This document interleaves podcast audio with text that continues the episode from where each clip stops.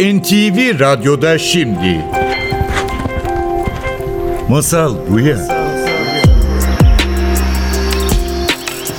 Büyüklere masallar. Karşınızda Judith Lieberman.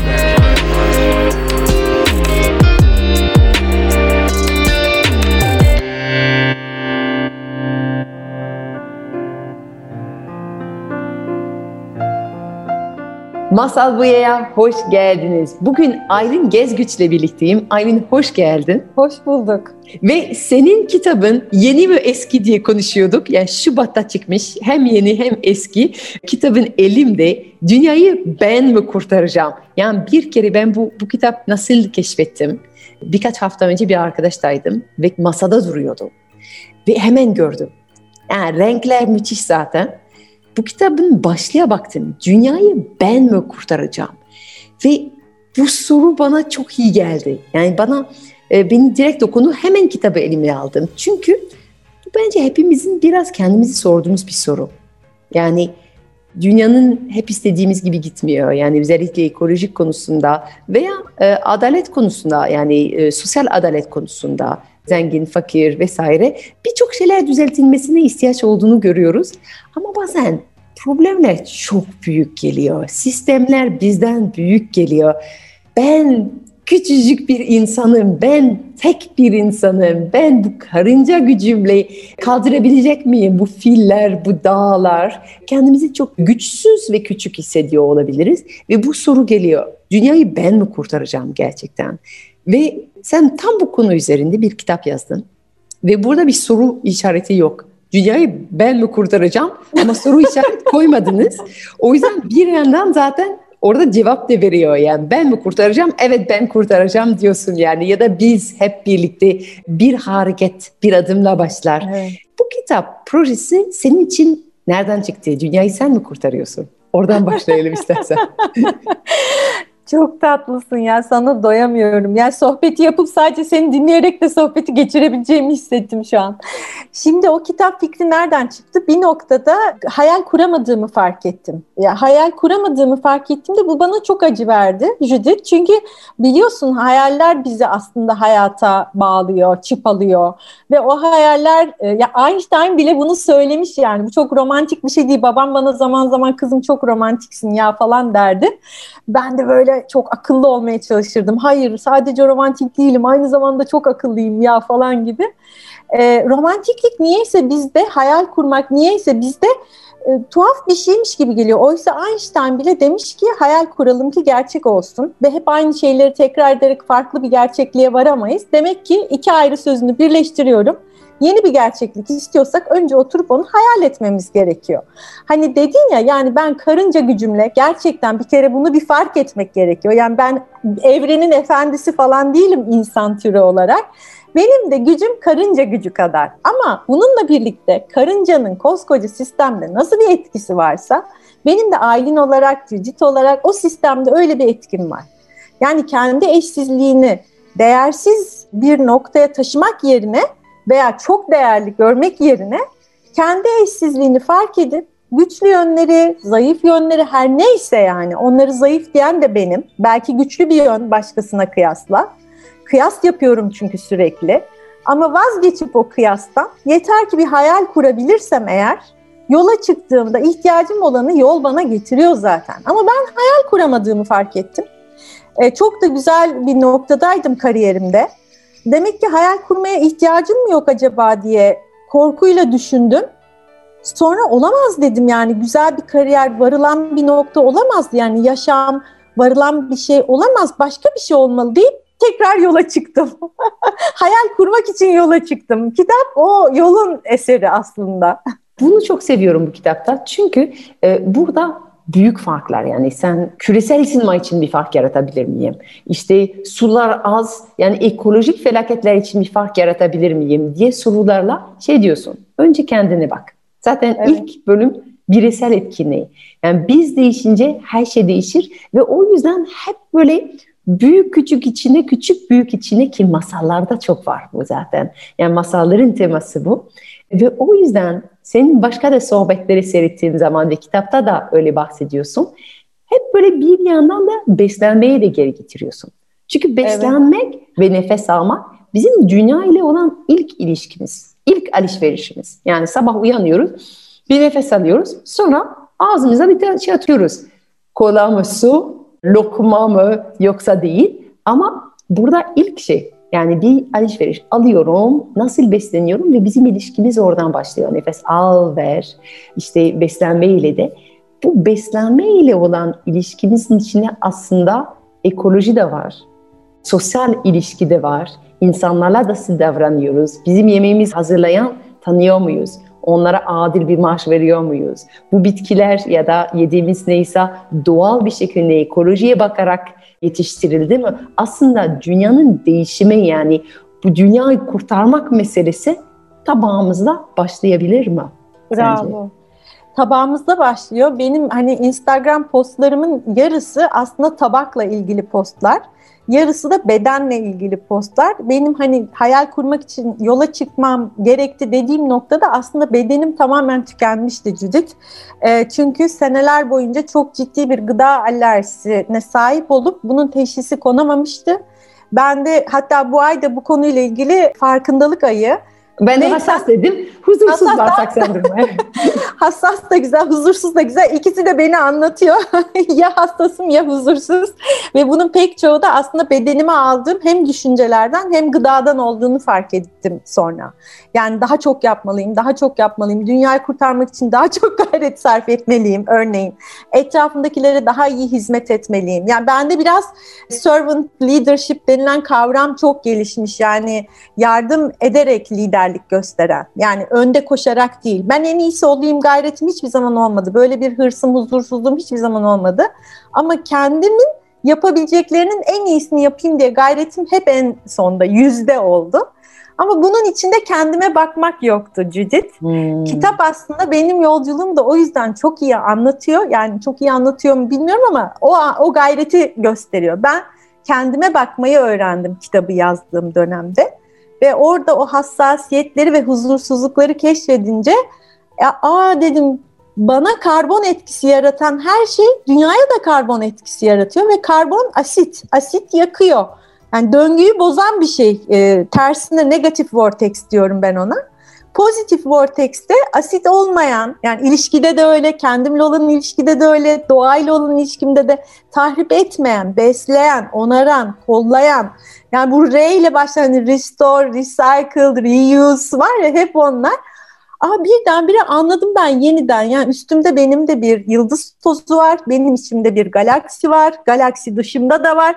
Sürekli bir içeri dışarı aynı senin dediğin gibi. Zaten masal terapi benim en yakın arkadaşımdı. 500 Ay, kere çok falan. mutlu oldum. Harika. Çok teşekkür ederim gerçekten. Evet ve bu yolculukta aynı zamanda bir takım kalıpları kırmaktan bahsediyorsun. Yani çünkü e, ilk başta bir sistem içindeyiz gerçekten. Ve o sistemin kalıpları kırmadan ilerleyemiyoruz. Kendimizi çok etkisiz hissediyoruz. Sen de belki bu yolculuk yaparken bir takım kalıpları kırma fırsatın oldu. Nasıl oldu senin için bu deneyim? Bu kalıpları kırmak. Yani benim için kalıpları kırmak bir kere kurumsal hayattan ayrılmakla başladı ve çok acı çektim doğruya doğru. Ve hiç kimse inanamadı yani sen nasıl ayrılırsın? Bu projeleri yapıyorsun, yüz binlere götürüyorsun. Nasıl ayrılırsın? İşte öyle bir kırılma noktası oluyor. Sen zaten o noktadan sonra bir dönüşüm yolculuğuna girmişsin ve ona engel olamıyorsun. Engel olmaya çalıştıkça orada hastalık oluyor, orada asitlik oluyor, orada sirkelik oluyor. yani kitapta bundan da bahsetmeye çalışıp böyle bir konfor alanı diye tabir ederler ama ben ona alışkanlık alanı dedim. Yani bizim doğamızda ritüeller, alışkanlıklar çok önemli yer tutuyor ama doğanın kendisinde de bir mevsimsellik, bir dönüşüm, bir döngüsellik var. Yani o ritüelleri alıp büyümeye izin vererek, genişlemeye izin vererek tam yogadaki gibi hani esneyip, genişleyip, rahatlayıp, büyümeye alan tanıyarak yani tabiatta bile ağaçlar birbirlerine alan tanıyorlar, paslaşıyorlar, suyu paylaşıyorlar. Asla e, bir tanesi fazla çekme gayretinde olmuyor. Çünkü suyu çok çekerse çürüyeceğini biliyor. Bak şimdi sen demin sosyal adaletten bahsettin. Yani çürümek etik oluyor, çürümek tensel oluyor. Yani bedenlerimize iyi gelmiyor ki hiçbir şeyin fazlası. Eve biriktirdiğin doğaya iyi gelmiyor. Kuş biriktirmiyor. Karınca ne kadar biriktiriyor? Sadece o kışı atlatacak kadar biriktiriyor. Biz ne yapıyoruz? Sekizinci rengini de almaya çalışıyoruz. Niye? Çünkü renkleri ve ışıltıyı seviyoruz. Halbuki içimizde o renkler ve ışıltılar. Şimdi diyeceksin ki dünyayı ben mi kurtaracağım? Büyük bir problem. Biz bunu çözebilecek miyiz? Evet, çözebiliriz. Çünkü tabağımızda başlıyor her şey. Ne demek o? Yani dışarıdan alıp evime getirdiğim hayatı ne kadar basitleştirirsem, bu her türlü üretim ve her türlü tüketim süreciyle ilgili. Kendi doğamı ne kadar fark edip o doğaya en adil, yani ne demek kendi doğama adil olmak ne demek? Kendi ihtiyaçlarıma saygılı olmak ve zorlamamak. Yani işte her gün bunu yemeliyim, her gün şunu içmeliyim, e, o yapıyor ben de yapmalıyım. İşte bilmem ne büyük sofralar hazırlamalıyım. Yani bunlar ezberler. Küçücük tabak zaten avcumuzun içi kadar diyorlar midemiz. Bize yetiyor. Yani mütevazilik aslında biraz da. Yani ne kadar mütevazi olursan o kadar az etki yaratıyorsun negatif anlamda.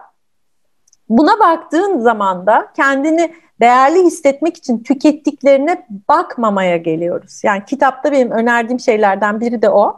Yani bizim statü sembollerimiz var. Tüketim üzerinden tanımlı hepsi. Kariyeri de bir tüketim olarak görüyoruz. Yükseleyim, yükseleyim, adım olsun, ünvanım bu olsun. Ama sen olduğun her yerde liderlik gösterebilirsin. Mesela kitapta Ikuru filminden bahsediyorum. Japon e, muhteşem bir film. E, nasıl bir etki yaratmaya başlıyor? E, yani siyah beyaz ve çok eski bir film ama o kadar değerli, o kadar güzel ki. Ya da bu hafta sonu mesela Happy Feet 2'yi seyrettik ya da ben seyrettim. Yani benimle beraber içimdeki bütün bütün varlıklarla diyeyim canlılarla, hayal kuranla, romantik olanla, ciddi olanla hepimiz birlikte seyrettik. Ve o kadar güzel söylüyor ki başkası olmaya çalışma. Işıltılı, parlak, uçan bir kuş olmaya çalışma. Sen imparator penguensin. Penguensin ve yapabileceklerin var. Bir penguensin. Belki kendinle ilgili şüphedesin. Vazgeç, sıyır o şüpheyi üstünden. Ve oğlunun kendisine söylediği bir şarkı var. Erik'in şarkısı, Erik's Opera diye. Hani hüngür hüngür ağladım bildiğin Judith yani. İnanılmaz güzel. Ve gündelik kahramanlıklardan bahsediyorum ben kitapta. Tam da onu diyor.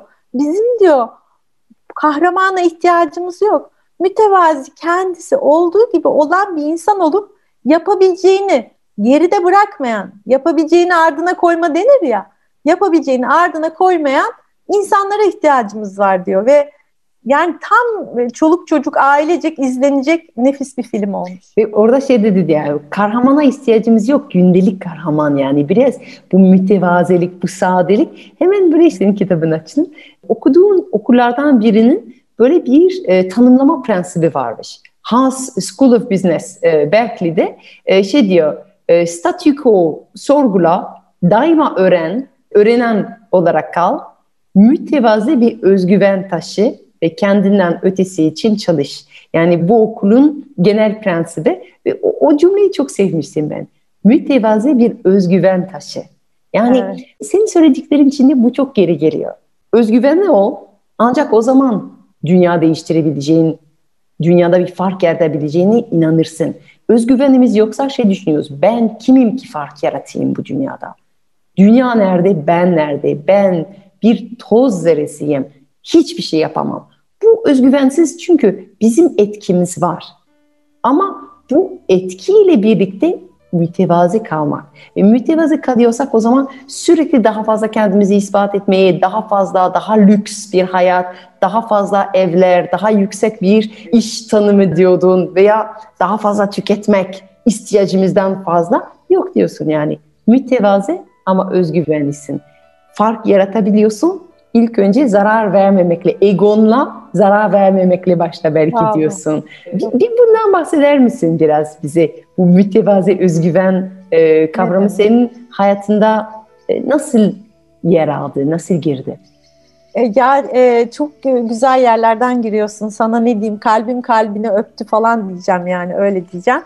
Ee, ben seneler önce Berkeley'e MBA programı için aslında hani romantizmi bırak ben hardcore bildiğin işletme okudum. Üstüne işletme master yaptım. Duşa girdiğimde bile o süreyi verimli kılmak için e, önce su açı bilmem ne hepsinin sırası vardır yani bende. inanılmaz yani 100 lirayla maksimum etki yaratmak, işte maksimum verim sağlamak falan. Bu maksimumların bize zarar verdiğini fark ettim. yani bir e, tür olarak, insan türü olarak o kadar kafayı yormuşuz ki kaynakların kıt olduğuna, o kadar kendimizi inandırmışız ki o kıt kaynaklar üzerinden maksimum etki yaratmaya kafayı takmışız. Şimdi kendimi de kıt kaynak olarak görünce ne yapıyorum?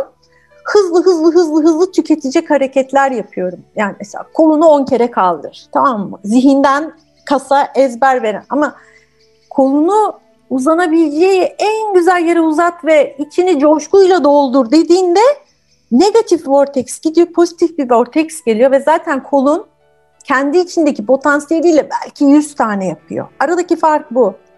Şimdi zamanla ilgili bir oyun içerisinde insan zamanı bölüp parçalayıp yönetebileceğini zannettiği için o belirsizlik korkusu, o belirsizlik endişesi ve kendi potansiyeline duyduğu kuşku ve kaynakların yetersizliğine dair sahip olduğu köklü bir inanç ne yapıyor onu? Ee, bir çekirge sürüsü gibi davranmaya itiyor. Şimdi dünyanın sorunu çok tüketmek değil, dünyanın sorunu çok üretmek. Çünkü üretilenlerin yüzde otuzunu tüketemiyoruz. Daha üretim aşamasında. Bizlere ulaşması için, tüketici olarak bizlere ulaşması için yola çıktığında da yüzde otuzu. Yani buzdolabına koyduğumuz şeylere bakalım. Ne kadarını çöpe atıyoruz? Lütfen sıfır, sıfır, sıfır çöpe atalım. almayalım çöpe atılacaksa. Taze, mevsimlik, yörede üretilenlere yönelelim o uzaklardan gelmesin, lojistik olarak e, masraf etmesin kimse. Yani o kaynak senin kaynağın, benim kaynağım, dünyanın kaynağı. Kaynaklar kıt değil. Ama niye boşa kullanalım? Şimdi doğanın, ben kitaba da koydum, ilham veren çok yönleri var. Kitap aslında hiçbir yerinde söylemez ben biyomimikri kitabıyım demez ama biyomimikri kitabıdır. Hiçbir yerinde yazmaz ben yoga kitabıyım diye ama yoga felsefesini de barındırır. Mesnevi felsefeyi de barındırır. Ama bunları ortaya atmaz yani öyle bir iddiası yoktur. Onu içselleştirme gayreti vardır sadece. Yapamadığı yerler de olmuştur. Öğrenecektir yani. Kitapta ben de. Şimdi mütevazilik o. Yani her zaman bir öğrenci olarak kalmak, doğadan öğrenmek. Şimdi biz insanlar olarak uçağın mekanizmasını dünyadan, şey dünyanın mekanizmalarından alıyoruz. Ee, buzdolabının mekanizmasını dünyadan alıyoruz. Değil mi? Ee, ondan fillerin kendini soğutma mekanizmasını alıyoruz, klimalarımıza koyuyoruz. E, doğanın bu kadar e, ilhamını alıyoruz da o zaman doğanın ölümü normal karşılaması, bitmeyi normal karşılaması, yok olmayı normal karşılaması, bunun içinden yepyeni şeylerin yeşermesi, o bilginin kuşaktan kuşağa aktarılması. Biz doğal e, doğal seleksiyona vahşinin güçsüzü yemesi olarak bakıyoruz. Halbuki değil, o bir aktarım, kültürel bir aktarım, o bir e, medeniyet aktarımı. Yani ahtapotla insanların arasında o, seyretmiş miydin e, benim öğretmenim Ahtapot? Muhteşem bir belgesel. Daha birkaç gün önce bir arkadaşım aynı şeyi yaptı. Kesinlikle seyredeceğim. Ama evet çok ahtapotların e, çok özel varlıklar olduğunu biliyorum. Onların beyin evet. e, gelişimi çok farklı ve insanlardan çok daha zekilermiş. E, neredeyse yani e, birkaç tane e, sekiz bacağında da beyin varmış. Ben çok detaylı yani şu anda o, o kadar detaylı anlatamayacağım ama ahtapotların insanlardan daha zeki olduğu söyleniyor. Tek problem 365 günlük hayatları içinde orada keşfettiklerini başka bir e, ahtapota ve tekli yaşıyorlar. Çiftleşince de ölüyorlar zaten. E, aktarma mekanizması yok. Şimdi ben insan olarak sor, sorun, çözüm, sebep, sonuç, bağlantıları kurup bunun üzerine sistemler örüyorum. Yani ben bir şeyi talep edince o talebim artınca şirket bana onu daha fazla gönderiyor ya da devlet ya da neyse. Mekanizmalar arz ve talep olarak çalışıyor. Şimdi diyoruz ya ben karınca kadar güçlüyüm, hani mütevazilik. Hayır sen karınca gibisin ve de kendini daha üstte görme. Ama karınca gibi bu sisteme etkin olduğunu fark et. Bu ne demek? Sistemin ya üreten tarafındasın, tasarlayan tarafındasın ve ben onlara yarı tanrı diyorum kitaplardaki, masallardaki gibi. Tasarlayan taraftaysan pozitif döngüler tasarlamak için ilham al ve doğaya dön bak bunun için. Çünkü eskiden belgeselleri vahşi doğa diye çekiyorduk ama şimdi aa bütünsellik, birliktelik, harmoni, holistik bakış açısı, birbirini besleme, birbirine destek olma diye. Demek ki ben hikayemi değiştirmeye başladım insan türü olarak. Ve bu evren içerisinde buranın benim evim olduğuna dair ve de burada kıtlık olmadığına dair bir huzura geldim. Yani o zaman ekonomiyi de ben bunun üzerine yeniden kurgulayabilirim zaten. Çünkü bu haliyle ben ekonomi alanında da çalışmış olduğum için hasbel kader e, yani kitabın başında özeti var neler yaptığımın. E, ekonomistlere de çok uzun girmiyoruz. Ekonomistlere de bir baş e, kaldırı var ve şu anda o baş kaldırıyı yapanlar zaten Nobel ödülü alıyorlar takır takır ve ben şaşırıyorum bu niye e, herkesin eline sunulan bir kitapta yok ve o yüzden yazdım. Hani benim alışkanlık alanımdan çıkmaktır bu kitap. Ben mi kitap yazacağım? Bana mı yazdı iktisat, bana mı kaldı iktisatçılara kafa tutmak? Allah Allah falan derken ben kendimi bu görevi kendime biçmiş buldum.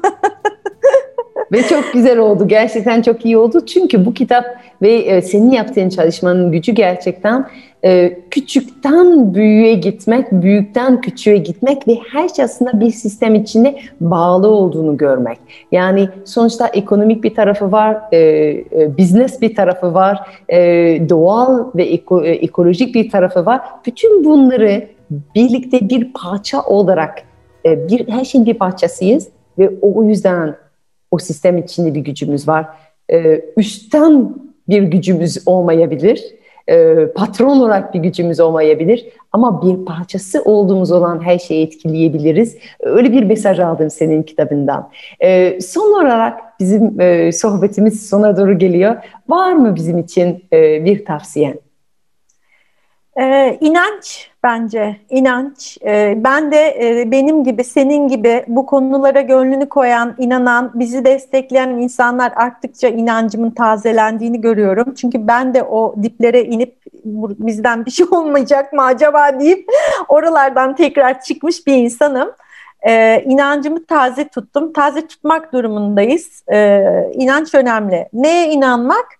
Birlikte daha güzel bir dünya. Bakın dünya kendisi güzel zaten. Ben yani inanılmaz şanslıyız. Böyle güzel bir gezegenimiz olduğu için. Ee, dünyanın üzerine kendi kurduğumuz sistemler dünyanın sistemleri kadar güzel olabilir. Ne demek o? Dengeli, kaynakları optimum kullanan, neye ihtiyacı varsa o kadar kullanan bir deniz kabuğu mesela e, şöyle hemen e, elimde tutayım masamdan hiç eksik etmiyorum e, çok çok e, güçlüdür. Seramikten bile güçlü deniz kulakları, kabukları vardır. Niye? E, çok mu yüksek enerji kullanır? Yo, denizin kendi devinimini kullanır. Çok mu dayanıklı mineraller, materyaller kullanır? Yo, denizdeki tuzu ve diğer mineralleri kullanır. Ama zaman içinde, o döngü içinde buna bir ihtiyaç vardır. O ihtiyacı karşılar, optimum bir şekilde ürer. Yani optimum, dengeli, birbirine destek veren, hiçbir şekilde atık olmayan, doğada asla atık yoktur. Atıl kalmayan, doğada kendine biçilmiş görevi olmayan hiçbir canlı yoktur. Yani ne demek genç işsizliği, ne demek gençlerin eğitim alamaması gibi. Yani herkesin yetkinliklerini, yeteneklerini özgür, özgün bir şekilde ortaya koyabildiği bir dünya bence mümkün. Artık hani çok güzel belgeseller de var. Niye bugün burada olduğumuzu gösteren. Yani Netflix'i ve diğer kaynakları nasıl kullandığımız değil mi? Bizim elimizde, bizim tercihimize kalmış bir şey. E, ve disiplinli olmak o kadar korkunç bir şey değil. Yani vazgeçmek, feda etmek demek değil. Benim için belki daha iyi. Yani e, ben şu anda daha hafif hissediyorum. Daha beynimdeki sistem uyanmış hissediyorum. Ya mecbur değilim yani. E, etçil olmak zorunda değilim. Bedenim bunu istemiyor olabilir. Biraz doğala, doğaya e, yakın durabiliriz bence. Bu e, bunu söylemek istiyorum kapatıp. Ah, çok güzel bir e, son tavsiye olmuş oldu. O zaman inancımız taze tutalım. Dünya belki oradan başlar e, değişmeye. Çok teşekkür ederim Aylin. Gezgüç bizimle birlikteydi bugün. Son kitabı Dünyayı Ben Mi Kurtaracağım? Doğan Yayın Evi'nden çıktı. Çok teşekkürler. Judith Lieberman'la Masal Buya'nın bugünkü bölümü sona erdi. Kaçıranlar ve tekrar dinlemek isteyenler için programın tüm bölümleri NTV Radyo'nun web sitesinde Apple, Google, Spotify podcast hesaplarında istediğiniz zaman ulaşabilir, istediğiniz yerde dinleyebilirsiniz.